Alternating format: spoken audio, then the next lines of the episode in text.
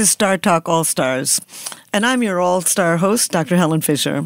Joining me tonight, live in studio, is my comedic co host, Chuck Nice. Hey, Helen, how are you? I'm just fine. How about you, kid? I'm doing well. I'm so happy to be here. I'm always happy to be here with you. and same, kid. Yeah, it's always such a just a wonderfully informative and fascinating conversation about the the thing that everybody wants to know about. The evergreen topic. That's it's. I mean, it just never ever goes out of vogue. No. love. Love. Uh, they were talking about it 30,000 years ago, probably 300,000 years ago, and they're going to be doing it if we survive as a species a million years from now. Yeah, I mean, It makes the world go round, and it's true. you you would think we would have figured this out by now. Well, I'm trying to figure it out, to be You honest really with you. are. You really are. You're doing a bunch of stuff. So wait, your your latest thing is this uh, color project, right? It's color. Oh, you know, um, it's a my personality That- project. that's your personality Oh, yeah, project. that's a big. Uh, that's a big deal. Yeah, big and so how does that relate to your your work and your research and you know what is it? The color project. Okay. Um, um, in 2005, Match.com, a couple days before Christmas, called me up and wanted me to meet with them, and I did two days after Christmas. I didn't even know who was in the room, but anyway, as it turned out, it was the CEO on down. And in the morning, middle of the morning, he turned to me and he said, "Helen, why do you fall in love with one person rather than another?" Interesting. And I said, I don't know. Nobody knows. We do tend to fall in love with somebody from the same socioeconomic background, same general level of intelligence, same general level of good looks and education. Uh, certainly, uh, your your your religious goals and your economic goals and your reproductive goals are important. Your childhood always plays a role. But you know, you can walk into a room and everybody's from your background, same general level of intelligence and good looks, etc. And you don't fall in love with all of them. Right. So I began to think to myself. Speak for yourself. I mean, I Well, kind of not do. all of them. good for you. It's a good game. You know, you can't lose. You got them all. exactly, Exactly. but go ahead. But anyway, um, I began to think, you know, people will say we have chemistry or we don't have chemistry. Right. What do they mean by that? Could it be that human nature, that we've evolved the drive to be drawn naturally to some people rather than others? So, in other words, it's not just your background and your education, but basic body or brain chemistry. Mm-hmm. So, because I am a neuroscientist and Right. an anthropologist, Right. I began to look for the last 50 years of academic literature, looking for any trait at all linked with any biological system in the mm-hmm. brain. Mm-hmm. Now, the brain's full of systems, but most of them keep the heart beating or the eyes uh, blinking. They're not linked with any personality traits, but I did find four. Um, brain systems that each one of them was linked with a constellation of personality traits the dopamine, serotonin, testosterone, and estrogen systems in the brain. Okay. So if you're very expressive of the dopamine system in the brain, you tend to be novelty seeking, risk taking, curious, creative, spontaneous, energetic, mentally flexible, and really um, linked with idea generation, inventive. If you're very expressive of the traits in the serotonin system, I call those people who are uh, the risk taker, novelty seeker people explorers. Okay. Those people who are very expressive of the traits in the serotonin system, I call them builders. They tend to be traditional, conventional, follow the rules, respect authority, Right. cautious, not scared, but Right. cautious. It's what we call sturdy people. There you go. They're very Uh, sturdy. the- the- uh, uh, Mike Pence is a perfect example. Right. So is Mitt Romney. I think you're a perfect example of the explorer, the high dopamine type. Yeah, I'm going to go with you there. Yeah. I got to tell you, I am nothing like Mike Pence. You're the opposite. You are the opposite. yes, exactly. And so am I. And so am I. I'm Mike Pence, not Mike Pence. and everybody will agree with you. Right. And anyway, the other two are the people who are very high testosterone. I call them directors, and the uh, and people who are very high estrogen. I call them negotiators. So if you're very expressive of the testosterone system, you tend to be analytical, logical, direct, decisive, tough-minded, good at what we call rule-based systems. Everything from math, engineering, computers, music. Mm. Um, and if you're very expressive of the traits in the uh, the estrogen, Estrogen, system, yeah. I call them negotiators. You tend to be contextual, um, holistic, synthetic thinkers, good at long term planning, good Mm-hmm. at living with ambiguity, very imaginative, good people skills, verbal skills, social skills, um, trusting and emotionally expressive, and, and a host of other things too. So, anyway, I created a questionnaire to see to what degree you express the traits in all four of these brain systems. I put that um, questionnaire on Match.com and on a new site that I started with Match called Chemistry.com. And for, over 14 million people have taken that questionnaire. Wow, that's And a lot of data. That's a lot of. I'm I'm just drowning in data. Wow. which is beautiful because that's not most academics can't come close to that. I was thrilled with that. That's great. And then I started a new company called Neurocolor. It's the second generation of that questionnaire because I'm refining it, and so that's the questionnaire that you actually took. This Right. is the second one, the Neurocolor Neurocolor, questionnaire. okay. So I broke it down into, for example. You are very high in the dopamine system. So you're curious and creative, no question. But you're also very inventive, as you would have to be if you were a comedian. You got to be inventive with almost every sentence. I don't have to be inventive. I, now I do as a writer have to be creative with every paragraph. Right. But most scientists will focus on one thing and just sort of doggedly go through the, the technical details of it, et cetera. They don't have to be inventive more than a few times in their, their I life. don't- You got to be inventive all the I time I only have to be inventive if I want to be good. Well, you are good and you are inventive. So, bottom line is, we're all a combination of all four of them. Right. And I, for example, am very high on the dopamine system. I'm a risk taker, novelty seeker. I certainly hope I'm creative. Uh, definitely extremely curious. Been to 106 countries in my life. Wow. Uh, traveled around the world all the time. That's amazing. Yeah, I've been to North Korea. I've been to the highlands of New Guinea. Been to Saudi Arabia and Iran. Been to Mongolia. Just got back from Algeria and Tunisia. Look at that. Yeah, I- and when, so, of all these places, I, I will ask you, and this is a, a, a quick uh, digression. Um, of all these places that you have visited around the world, um, what place would you say uh, houses the strangest love rituals? Wow. Yeah. That's a good question. Because, I mean, everywhere you That's go good question. culturally, you will find love rituals. Absolutely. Absolutely. that, that's the one thing that we all have in common. Right. And, and not just us, but even the animal kingdom. well, maybe Saudi Arabia, where people are walking, women are walking around in black sheets. I mean, that's pretty weird. and, and arranged marriages, you know. Now, most places in the world, arranged marriages now, the, the kids get to see and meet the person and say yes or no to the parents' suggestions. Really? So, yes, yes. There's almost no place in the world where you get married. Now, there are places where there's child brides. Now, that's, That's sick. weird, and that is sick. That, as far as I'm concerned, I mean, I'm I'm not much of a judgmental person, but child brides doesn't work for me. right. Um, but uh, to answer your question, I, I don't really know. I think one of the most valuably and interesting places for me was Ethiopia. Interesting. Yeah. And uh, what, what is it about? Well, they're very Christian, and I didn't know that about Ethiopia. Yeah, and They're very Christian? Very Christian. Wow. And it's very safe. It's a, you could leave your wallet in the middle of the road, and someone will find you and give it back. if you're going to be a Christian society, you better be safe, you're really doing a Yeah. disservice to Christianity. That's it's just sure. a very interesting culture. Uh, very nice. You know, everywhere I went, there were nice people. Absolutely everywhere. I mean, the highlands of New Guinea. I, I think the places in the world that are the most superstitious would be the most scary for me. Okay. And uh, um, I mean, I did hear, uh, but right before I went to the Highlands of New Guinea, they had um, they had um, you know set a young girl on fire and burned her to death because they thought she was a witch. Now that that's scary. That's, That's- that, that yeah, that's, that's a little frightening. primitive. On the other hand, the people that I met there were just like you and me, same brain. Just, you know, just like you and me, except Yeah. they burn witches. Yeah. well, those some did, but not the ones I was with. No, exactly. But uh, anyway, um, we're all a combination of all four of these broad styles of things. So Yes. it's thinking and behavior. For example, I'm very much what I would call an explorer negotiator.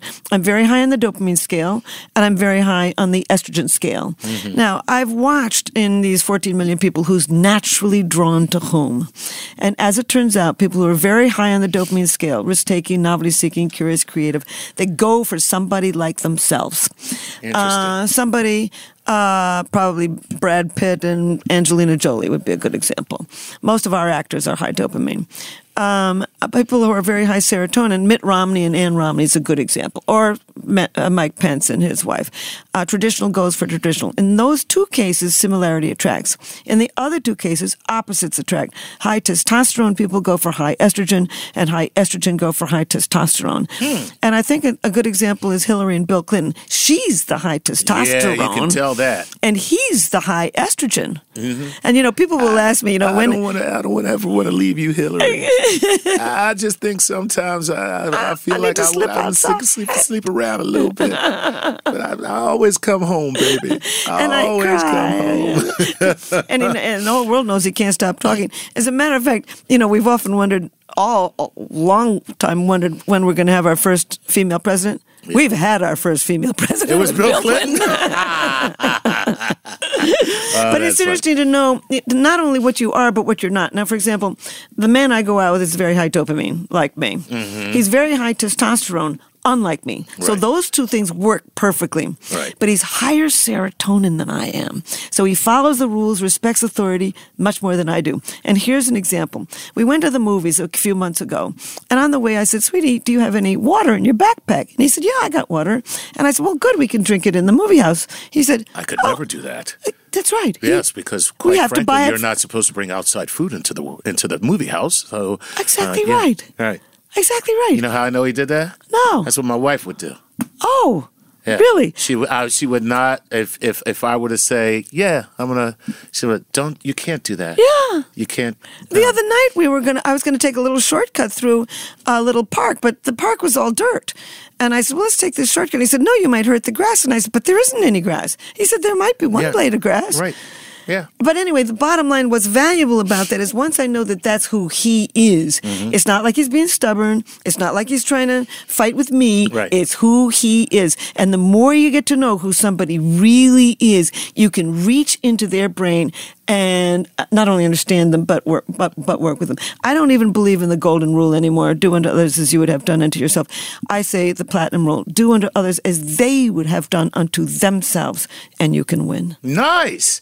Well, speaking of doing unto, I guess we ought to get to our cosmic queries. Um, let's start with Kelly Holman from Patreon, who says, "Is there an additional chemical reward we get from interacting with those who play hard to get?" Mm.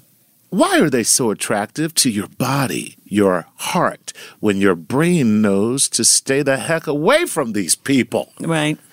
But does your brain know to stay away from these people? I mean, somebody's playing hard to get. It could be a ploy. It could just be that they right. are hard to get. Right, that's for sure. I mean, there are people who are hard to get. Right, exactly. And, and, and they they feel, don't like you. Right, exactly. They're not gonna. flat out. So flat out. The reason why I'm hard to get is because I don't want you. some people have to. Uh, some people forget that, and they keep on trying. It's it's interesting how cognitively the inner core that drive to win that person says, I'm going to get him, I'm going to get him. Even though the outside brain says, you know, he's not acting like, uh, right. he's not acting like he yeah. likes me. You shouldn't be doing this. you this. know, you right. shouldn't be doing this. But that, her, her question was, you know, why do we like people who are hard to get? Right. Um, I do think that novelty, uh, well, I know that novelty drives up the dopamine system in the brain and can give you pleasure. So we like to win. Mm-hmm. And when you can't get something and it's mysterious and it's out of reach, um, we, it can probably drive up the dopamine system right. and make you try harder. But at some point, you got to give up. Yeah. And the data show that in the long run, playing hard to get does not work. Right. And in the data also show that the more you know that somebody likes you, the more you tend to end up like liking them. Interesting. Yeah. Yeah. Now, see, I this is not empirical at all. Right. Okay. This is me conjecturing. However, um, I kind of liken it to gambling. Ah. The same thing happens in your brain when you're gambling. It, that's right. That's yeah. not conjecture. You got it right. I got it right. You okay. got it right. So it's yeah. just like, you know, like, this will be the time. This will be the time. This yeah. one's going to work. Pull that arm. It's going to happen. Terry, Terry, oh, lemon. I'm going to do it one more time. and I think sometimes when you're dating, that, that, that that's like what's that. happening to your keep brain. Keep trying. You keep trying. We're built to keep trying. Uh-huh. And men are built to try more than women. Uh, men um, misread a lot of of women's, um, you know, um, come hither gestures. Yes. Uh, for good uh, Darwinian reasons. I mean, millions of years ago, or let's say a million years ago, if a man uh, uh, failed to read a come hither gesture from a woman, he could lose a lot. He missed an opportunity. He missed a good opportunity. And missed an opportunity to send his DNA into the future. There you go, Chuck. You Yeah. got it. So Yeah. therefore, men are much more likely to misread women's uh, signals and to keep trying. Okay, Women will give up sooner. So now, I'm, I'm sorry to interrupt that thought, but I'm going to put you on the spot here and ask you, with that in mind, can you talk about the hashtag MeToo movement with respect to the sociological evolution of who we are and what you said right there, which is men tend to fail to Exactly. to to pick up on the cues. Right, they do. So, what should we do? Is it a matter of establishing cues that we can all identify? Is it a matter of men uh, developing greater empathy for for the female in that situation, which I think is ridiculous, um, Yeah. or because I don't think men in that they're not thinking with the right head to to figure that out. Um, what do we do in that in that circumstance? Well, first of all, let's make it clear that we're not talking about Harvey Weinstein. no, I'm not talking about. we're not Harvey talking about men who use their power to. to we're talking about No, just you and I'm me. talking about and exact- that's an important distinction because Right. it's all got itself melded together. Right. So and now that's here- a mess. Okay, now that you, You say that, see, and that's funny that, that you mentioned that, and I'm so glad that you did because you're absolutely right. I'm not talking about Harvey Weinstein, No. a pig of all pigs, talking and about- right. I'm exactly. talking about Aziz Ansari. A poor guy. That's what I'm I talking know, about. poor guy guy. who goes on a date, Right. Right, thinks the date went great. Yeah, thanks the day was He great. thinks that this girl was totally into him. He's like, yeah, I'm the man. She wanted it. This was cool. We made out. I am the Mac Daddy, miggity, miggity Mac. Only to find out that she writes a, a article Right. saying that this guy's a pig Right. and that he creeped her out. Right. And his response, which is why I believe that he didn't really know Yeah. what he was doing, his response was, I'm so surprised. I know. Exactly. I thought she liked me. I thought she liked me. Right. That's what he said. Yeah. I am so surprised. Yeah. I really thought she liked me. I Okay. believe him. First of all, I know him personally. Do you? Uh, actually, I do know. Yeah, Aziz. he's a nice guy. Yes, he is. I mean, there's all kinds of nice guys. who, oh, I guess can be predators under certain circumstances, but he doesn't strike me as one. Right. Um, but the the only solution that I can think of is that uh, women make themselves clearer. Just make yourself clear. If you don't, if you're not having a good time, go home. I do think it's an. I think it is uh, making men more aware that they don't know good. what they're doing, and I think that is good. That is good. And but, but I think that so many men are terrified now. And I one girlfriend of mine said uh, she said, "How is a man? How is a woman going to know that a man likes her if he doesn't put a move on her? We wait for you to put the move on us, you know." By the way, ninety-two percent of men in my Singles in America study with Match.com, ninety-two percent of men would be perfectly happy having a woman ask them out. Are you kidding me? And- but I'm- women I've been don't married take for the 20 role. years, and I'm perfectly happy if my wife would have asked me everything. I don't want to do the work. Yeah. All right, we uh, we have to actually take a break. This is so fascinating with you. We have to wrap up this segment, but stay tuned because we'll be right back with more of your questions.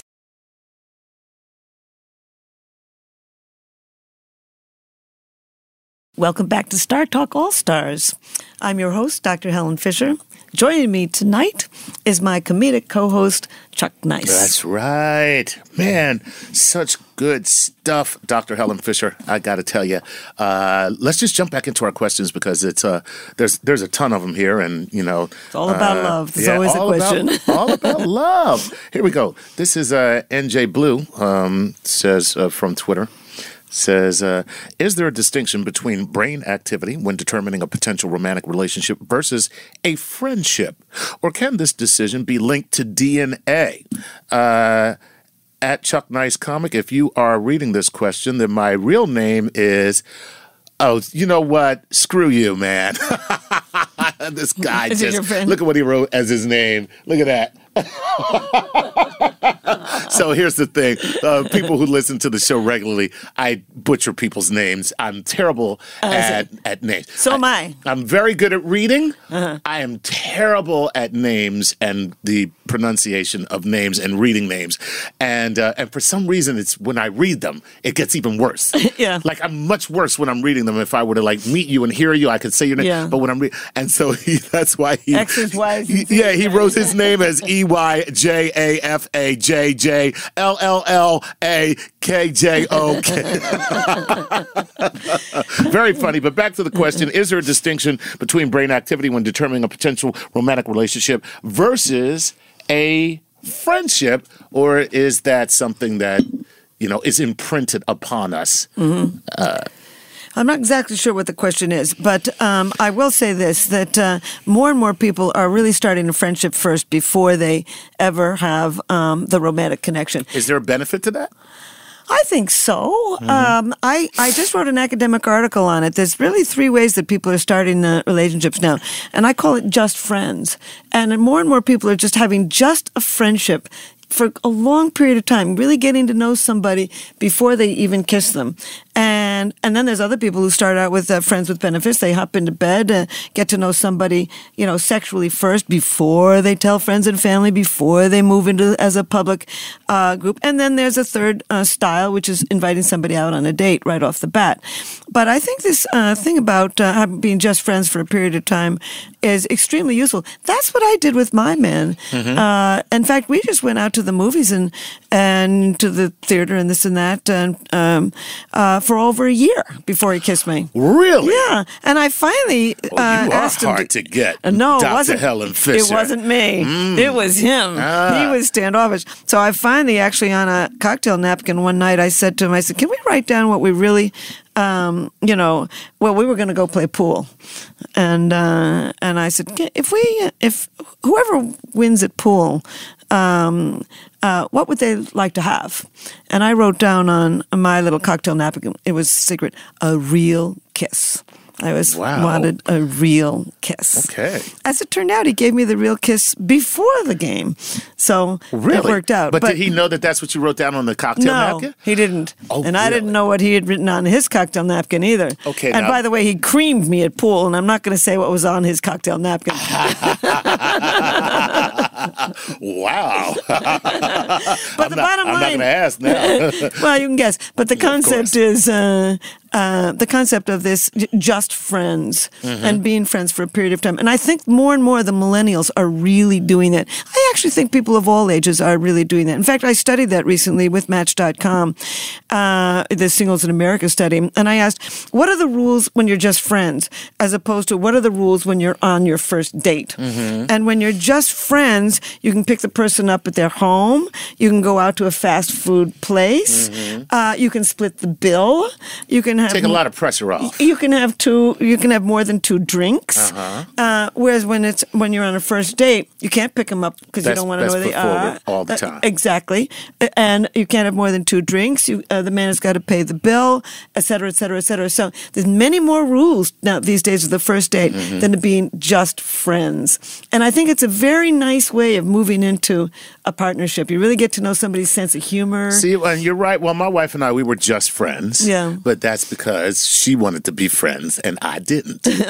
So we. you that- wanted to be more than friends. Oh God, yes, From the very moment I saw her. Yeah. You know, um, I mean, I wanted to. I, I'm, I'll be very honest. I wanted to have sex with her right there on the spot. Yeah. You know, I found her to be so attractive, and I just wanted to. And she wanted nothing. You know, nothing Yeah. to do with me in Yeah. that sense. Yeah. You know, and then we started hanging out as friends. Yeah. But I wasn't her friend, and I used to let her know that all the time. Yeah. And she tried to call me buddy one time. Yeah. She was just like, "Ah, you're such a good buddy." I was like, "Don't ever call me buddy." Yeah. I'm not your buddy. Yeah. Now I'll be your friend, but Yeah. I'll never be your buddy. Yeah. Because unless we're going to be something More than else, that. buddy. Sweethearts. Sweethearts. buddy. Yeah, there's a word Yeah. before that, buddy. But anyway, uh, uh, enough of that. All right, well, that's cool. So um, um, I guess there is something to the just friends thing, uh, but it works when you're using that as a launch pad Yeah. to see where it should go. You know, the brain system for romantic love is like a sleeping cat. It can be awakened at any time in a partnership.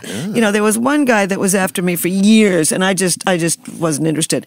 And one day I fell in love with him and I fell in love with him that day and remained with him for 18 years. Wow. Yeah. Look at that. So, you know, it, it, it can happen. You can start out with sex and then move into romance. You can start with romance and then move into sex. Or you can start with a deep attachment It's just friends. And then boom, the brain circuitry for romantic love will get triggered or the sex drive, etc. So these are brain systems, sex drive, romantic love, and feelings of attachment. And they can visit you in any combination. Cool.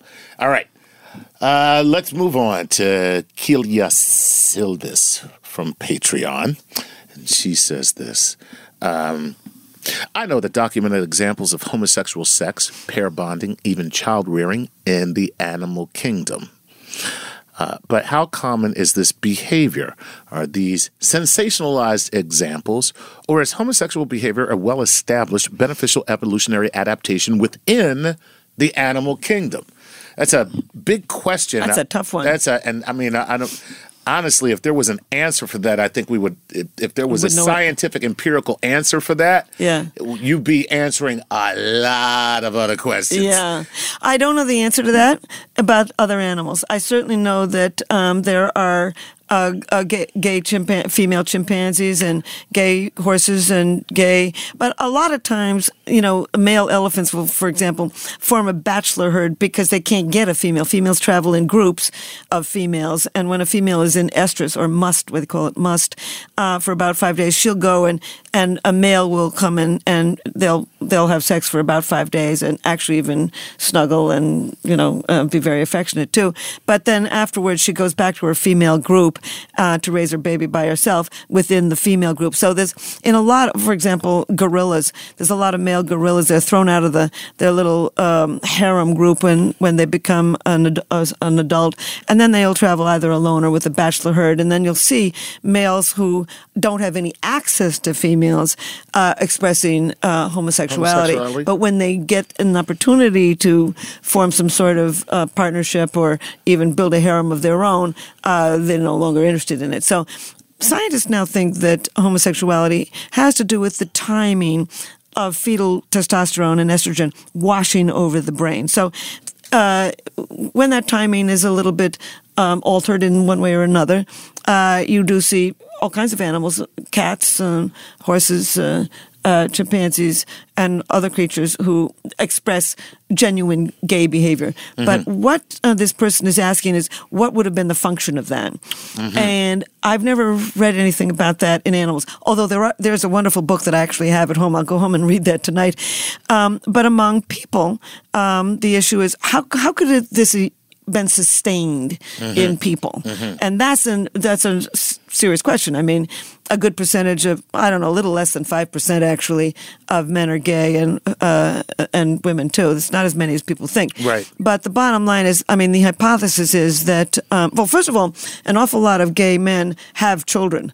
Uh, Something like forty percent of, of of gay women have had a have had a child anyway, and about twenty percent of gay men have had a child anyway. Mm-hmm. Right. And it was probably more in the past because gayness Well, wasn't had- accepted. Right, you wasn't accepted, so you had to get So married. you had to get married, and, and your marriage the was a cover. Exactly, Right. and you might have had babies with that marriage, even Right. though it didn't turn you on a lot. So there's that selection. But um, the newest data show that um, gay men tend to have hypersexual sisters who have more children. Another hypothesis is that um, uh, gay uh, people tend to be what they call helpers at the nest. They don't have their own children, but they help their sister's children or their brother's children. So they're really helping some of their own DNA by helping their relatives have children and have those children survive. That's funny. So it's like uh, they're they're they're sympathetically passing their DNA Yes. or nurturing their DNA. Yes, they are. sympathetically. Yes. Interesting. Absolutely, That's- by that- helping by, by helping, helping, their right. relatives. Uh, Exactly. kin selection is a form of Yeah. kin selection, Yeah. and they actually they discovered that that was the case in a group of people in uh, I think the Hawaiian Islands Mm-hmm. that they have a whole name for a certain kind of man who's sort of a gay uncle, Right. and that he does pour more of his money and more of his time into raising his brothers and his sisters' children than he would if he had his own. Right. Um, and so that's how this could be passed on in human beings. Mm-hmm. I can't answer it about animals, other animals. Uh, great question. Great question. Let's see. I think we have time for some more in this segment. Let's uh, let's go to Naomi O'Dowd Ryan, uh, coming to us from Twitter. And Naomi says this: What are your opinions on? Now she says astrology. That's not astronomy. Right. astrology. Okay. Do you think people have connections that draw them together? Uh, okay. So she's using astrology as a comparative um, basis. Uh, do you think people have connections that draw them together? Biological, chemical, figurative uh, magnetism? And is there a scientific reason for that? Yeah. Okay. So she's equating that to um, astrology, which is the what's your sign and all that stuff. Yeah. But um, I guess could you say that are there are there things that actually take certain people that draw to certain people? I mean, that I think we covered that with with neurocolor. That there certainly are. Right. Uh, there are deterministic factors that draw Right. people together. Uh, Yes. And what's interesting is I was thinking about this last night. Um, we could actually do a study and um, ask people their birthday. Let's say we got a thousand people and just ask them their birthday. Uh, and and then had them take my neurocolor personality questionnaire, and maybe we would find that more people who are Gemini are more expressive of the dopamine system, and that more people who are Capricorn were more expressive of the serotonin system, et cetera, et cetera, et cetera. First of all, I don't know a thing about astrology, but I'm an identical twin, and I'm a Gemini. Now, How, uh, how know. fitting. Yeah, how fitting. How fitting. Um, and I'm high dopamine. So could it be that um, there's more light in May? I was born the last day of May.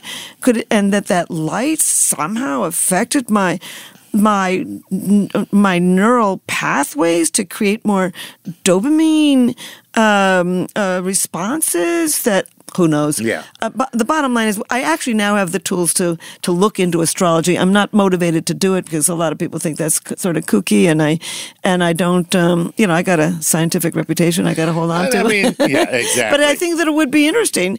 I mean, the thing is, there's so many things that mankind sort of believes, and then science proves eventually. Right, that's true. and, um, I wouldn't be surprised. To, I, who knows? I don't study astrology, Okay. All right. Um, but we could. One could. okay. All right. This is uh, Havens wants to know this: Is the whole, in quotes, women are attracted to men like their fathers thing true? So, uh, you, you you know they don't just say that about women. By the way, Yeah. uh, I used to do a joke where I say uh, they always say you marry a girl just like the girl that married dear old dad, which is why I'm dating a 65 year old woman who's going through menopause. Yeah. uh, But anyway, I love that. I was hoping you would tell the joke. I didn't want to interrupt. but yeah. Um, so the fact is that you know is is there truth to that? I mean, they don't just say that about women. Yeah. Like you know, but you do hear two things. Well, she's got daddy issues, and that means that she's going to have troubled relationships with men, Yeah. and she's easily taken advantage of. Yeah. And then you have the princess syndrome. Yeah. Where. Uh, you know she's a very difficult woman to take care of or to uh, to please because she's a princess and Right. she's used to a man giving her everything. Is there any truth in that. any of that Yeah. stuff? Well, you know, I mean, that's a lot of basic psychology. And I'm an anthropologist rather than a psychologist. Okay. And a good deal of that is probably has something to do with it. The only thing that I could actually add to that is that, you know, as we grow up, we build what I call your love map, an unconscious list of what you're looking for in a partner. Okay. And um, so certainly your father's going to play a role. I mean, he's around all the time. I mean, his sense of humor is going to either turn you on or turn you off. Whether Mm-hmm. he's kind or whether he's mean is going to have an impact on on on your expectations in life. But he's not the only one. That's what bothers me. We we're so busy saying, "Oh, it's my mother's fault that I'm this way," or "It's my father's fault," or this and that. They- We grew up with lots of people Right. around Might us. be cousin Phil. It might be because it might be your your primary school teacher. Right. It might be your ballet professor. I mean, it might be your your piano piano uh, teacher. In my case, I am, as I said, an identical twin, and my identical twin sister has a huge impact. She's very playful. Um, she was very mentally flexible. She was very creative. She always likes to laugh, and I'm sure that had a much larger impact on me than um, some of the things that my mother and father did. But there's no question about it that the people around you are going to have some impact on Mm-hmm. your expectations. So that's the closest I would come to that. Okay. All right. There you go. Well, I love the love map. Yeah. So the the That's a fact good that, idea. It- that- I it's a- love that as a as as a criteria for figuring out. Look, this is how I got here. Right, I right. actually followed a love map to get to this Right. place. You know, and it's not just one thing. It's a, a whole it's, pile it's a of things. whole pile of things. And you know what's interesting is um, I, I give a lot of speeches to couples therapists because Okay. using these my neurocolor personality styles and this and that and understanding who your partner really is. And one of the things that um, I will once asked is, could you write down on a sheet of paper? Now these are all um, couples therapists. Could you write down on a sheet of paper what your love map is? Nobody really can. We can say some basics. Now, for example, my mother was very unpredictable very, very unpredictable. And I was terrified of her as a child. Would I write down on my love map of what I'm looking for uh, somebody who's unpredictable? No, Right. wouldn't have occurred to me. However, I'm able to tolerate unpredictable people because I grew up with it. There you go. That's that's that, that makes sense. Yeah. That's that's that may be why I'm uh, I'm able to uh, Tolerate a menopausal mother. see, you, see, you see where I was going. oh, I'm sorry. no, that was great. I love that. Yeah. Wow, look at this. We're we're out of time again on this segment. We have to take a short break, but we'll have more cosmic queries when Star Talk All Stars returns.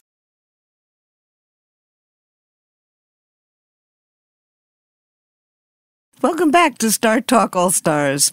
I'm Dr. Helen Fisher, your All Star host for the evening. And joining me in the studio is my comedic co host, Chuck Nice. Yes, gosh. Gosh, I love being here with you, Dr. Fisher. It is just too much, too much fun, and uh, always so extremely interesting. I want to. We have we have some great questions, and many of them are very, um, you know, deep and serious. And then um, some are just fun to think about, but still, I think pretty serious, even though it may not sound serious. Uh, someone writes in here Will future generations date AI robots? So, of course, we had to get to sex robots at some point. Right. You know? Um, what do you think of sex robots? Well, you know, I did a study of sex robots. Oh my God. yes. Yeah, First of all, why? Why do you Because do a it- study but- of sex robots? because everybody's talking about it and I wanted to know what singles thought of them. Okay, cool. And you know, and I, I you know, I work with Match.com, and we do this annual study called Singles in America, and we don't poll the Match members, we poll the American singles, every age group, 18 to 71 plus, around the country, every uh, ethnic background, uh, et cetera, et cetera. And because people are talking about sex robots, I wanted to know about it. Okay. So one of the questions that I asked was, would you ever have sex with a sex robot? Uh, about 35% of men would, and about 15% of women would. But in even much more interesting question to me, I found that I can't quite remember what it was, but I think it was almost 50%, maybe it was about 40% of singles thought that if their partner was having sex with a sex robot, they would regard it as cheating. really? Yes. Now that fascinated me. That is and fascinating. I and I had to come up with an explanation. Um, Okay. and my explanation is, I mean, why would you? You wouldn't be jealous of somebody's vibrator for God's sake. And I was going to say, yes. I No. mean, that, by the way, you said 15% of women said they would have sex with a sex 15, robot. yeah. I'm like, they're lying because they're already having sex with a sex robot. Don't know about that. Yeah, it's called a You guys- vibrator. Oh, right. Exactly. That's, I mean, that's basically a sex Right. robot. That's right. Exactly. When you think about it, it's a machine that No brings that about it. stimulates you in, in such a way that brings you to a place of pleasure and uh, normally to a sexual climax. Absolutely. Yeah, that's a sex robot, as far as I'm concerned. And me too. Yeah. Um, but I began to think, why is it that so many people would regard a sex robot as cheating? Because I, I, it was completely new to me, and um, you know, first of all, they're expensive. They can cost about ten thousand bucks, and Stick so with the vibrator. That means Get the, get the job done. and so maybe the kind of person that's going to use a sex pro- uh, robot is going to use it all the time. They're going to excuse themselves from the dinner table and go up and have sex with a sex robot. And that is actually denying their partner of the attachment that you can get, the jokes you can get, the physical um, uh, joy that you can get from having sex with a person. So I guess what these people are feeling is that they're being abandoned that the person has sunk their money and their time and their sexual energy and even maybe their sense of humor and their feelings of attachment in another direction. so Well, that's it's the funny best I because can there guess. are some people who feel like just uh, watching pornography is the same thing. Right. They feel like that's cheating. Right. For what you just said, because they feel as though you're replacing me. Right. With these images, Right. and you're you, you don't want me, you want that fantasy, and so you'd rather be with that Right. than be with me. Right. And you know, there's something, I mean, there's been a lot of conversation about robots stealing our jobs. And I began to think, well, wait a minute, maybe it's the same sort of thing. They're stealing our jobs and are also stealing our partners. Maybe that's how they're getting the jobs. Yeah. They're getting the jobs by having sex with our partners. Sleeping my way to the top. what sex do- robot style. but, you know, I, um, would you have sex with a robot? No. Uh-huh. I like I, I like women and what turns me on probably more than anything. God, I've never told so much about myself than when I'm with you. I love it, though. Oh, Thank man. you very much. I what turns me on uh, probably more than anything is if a woman wants me. Yeah, that's wonderful. See, that's what that's gets me. And by the way, when I ask that question, that's what most men say. Yeah. They want a woman. They don't. They don't even really care about a beautiful woman. They want a woman who's enthusiastic and enthusiastic about Right. them. It's and like, why yeah. wouldn't that be exactly right? Yeah, that's what you want. Yeah. You want a woman. I like a woman who's if she's looking You don't at wanna me have to like spend your time talking her into it. I don't do me no favors. No, don't do me no favors. don't do me no favors, okay? You don't want to do it, you don't want to do it. Right. You know, so um, yeah, uh, I think that that's what's exciting is like, you know, and, and listen, I've been married for a very long time, it's 20 years, and, you know, I, like even my Long wife, time. if my wife doesn't want to have sex, I'm like, okay, well, listen, don't, I don't want to do it then. Right. Like if she's like, yeah, we can do it. I'm like, no, no, we can't. Okay, because I Mm-hmm. Yeah. no, I want you to want it. I want you to want this. Yeah, However, I have found this about women that um, that if you take your time and romance, Yeah. and you can actually um, kind of spark. uh, Talk her into it. Yeah, No you can question spark about something it. in her. We want that. right? You know, So women are I- I might, contextual I might just want to get into it, like, Right. hey, hey, baby, let's do this. Let's 'Cause jump you're high testosterone. Right. So I'm Right. like, yo, let's get right to this. Right. She's like, no, I'm not really about it. Now, if I really want to do it, and I'm like, you know, if I take a little time and Right. you know make it make it very uh, alluring and Right. you know Romance. bring, bring some romance Right. into it, Right. and then I see the change, Right. and now I'm excited because now she really wants it, Right. So it's a weird thing. No, it's not weird. It's it's what the way women. I mean, high estrogen, the high e- high estrogen in my neurosci- neurocolor questionnaire. Uh-huh. Um, I forgot to tell you that that questionnaire is the first one in science that was uh, that ever started from brain circuitry and then was validated or proven with brain scanning studies. No Oh, other wow. no other questionnaire So you put people in the world in MRIs, Yes, or yes, okay. MRIs, and so uh, and people who scored high on my dopamine scale in the questionnaire showed more activity in the whole pathway of the dopamine circuits, et cetera, et cetera, et cetera. So it's the first in the world that is actually You have- you proven have that confirmations. I've yeah I've You have confirmation. confirmations. So I so that's why I I'm so excited about it actually. is. But uh, but anyway, uh, uh, people who are very high on the estrogen scale, they are they're what I call web thinkers. They're contextual, holistic, long term thinkers. They see all the nuances, and they in sex we want that. We like that romancing of you. We like the tender conversation. We like being stroked and admired, etc. That does turn us on. Okay. No question about it. All right. See, I just want to do it. We know you just want to do it. We know you all want to just do it, but we keep you we keep you circling. You, you cir- we, we like those wagons circling. Oh man, this is great. This is Venomenance. Uh, Venomenance says this. Uh, with advancements in telecommunications over the years, sustaining long distance relationships seems a bit more feasible. Do you think that virtual reality will ever have a place in the future of true romance? So I What do gotta- they mean by per- virtual reality? I like um, seeing so Oh, seeing a hologram of somebody or putting on a, see. pair of goggles and seeing them sitting in front of you and Uh, conducting the relationship that way. So the person's Right. not really there. right.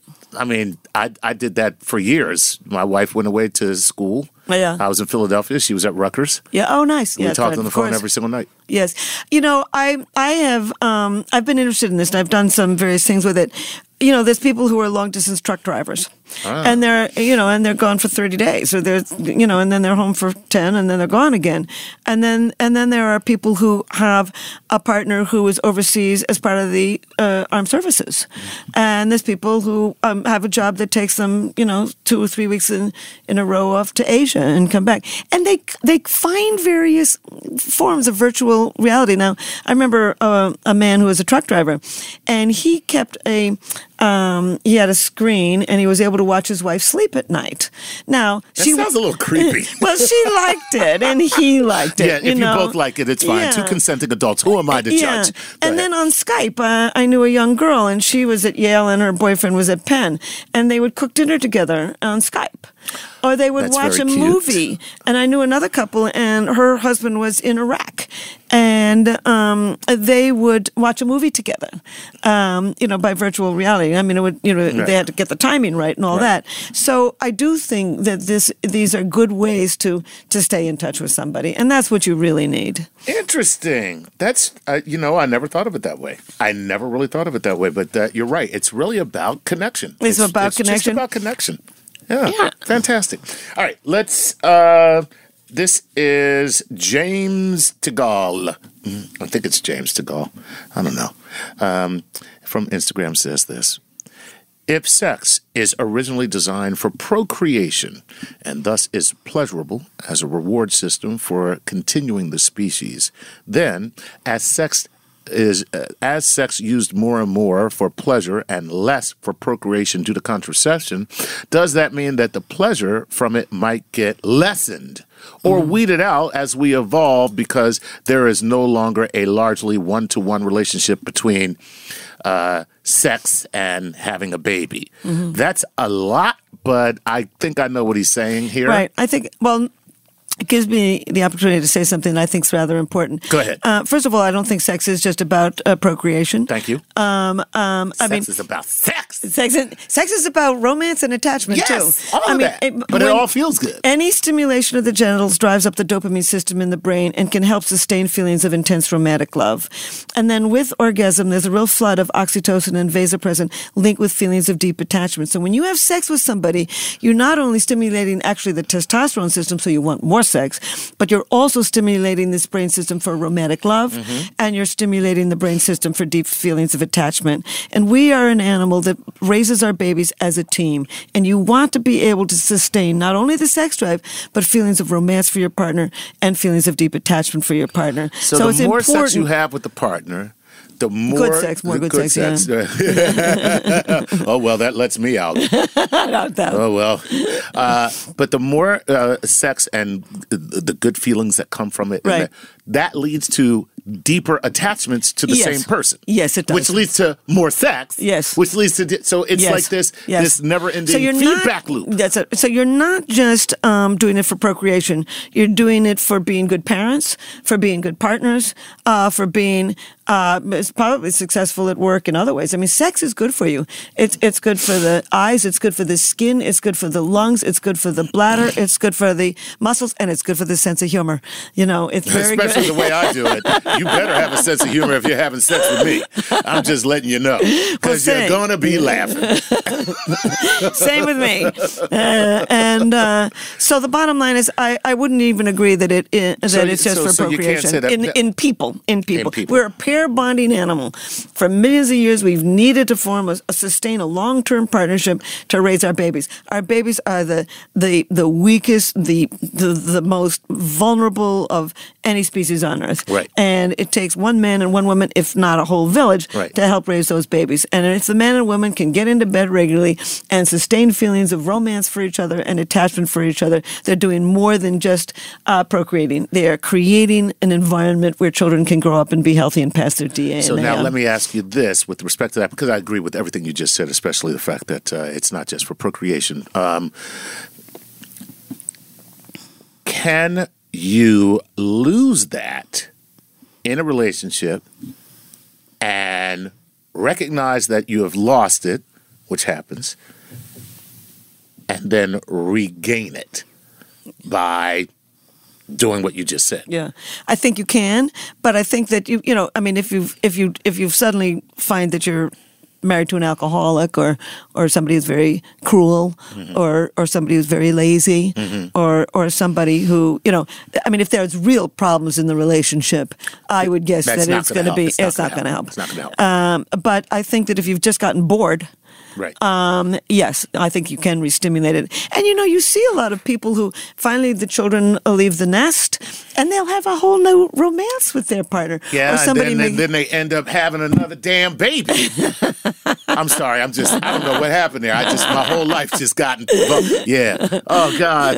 Oh God. Yeah. that's Yeah. that's exactly what happened though. yeah, it sounds like it. Yeah. Well, we had the two, and they were like, okay, now they can take care of themselves, and when you rediscover one another, and it's just Yeah. like, wow, I forgot you're such a cool person. Yeah. God, you're so hot, and man, this is great. And then I'm pregnant. Damn. Damn. Damn.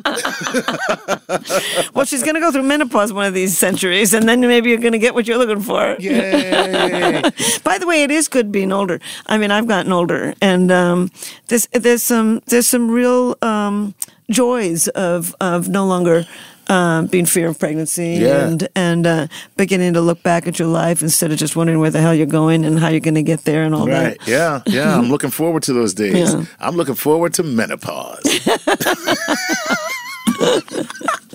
oh man, look at this. We're out of time again. Gosh, I tell you, we got to do this more often. Well, that's be wonderful. You're just a charmer. Oh, please. Are you kidding me? You're the best. This is fantastic. God, I wish we had more time. You've been listening to Star Talk All Stars. Thanks to my co-host Chuck Nice for being with us today. Always a pleasure. I've been your host, Dr. Helen Fisher. Until next time, stay curious.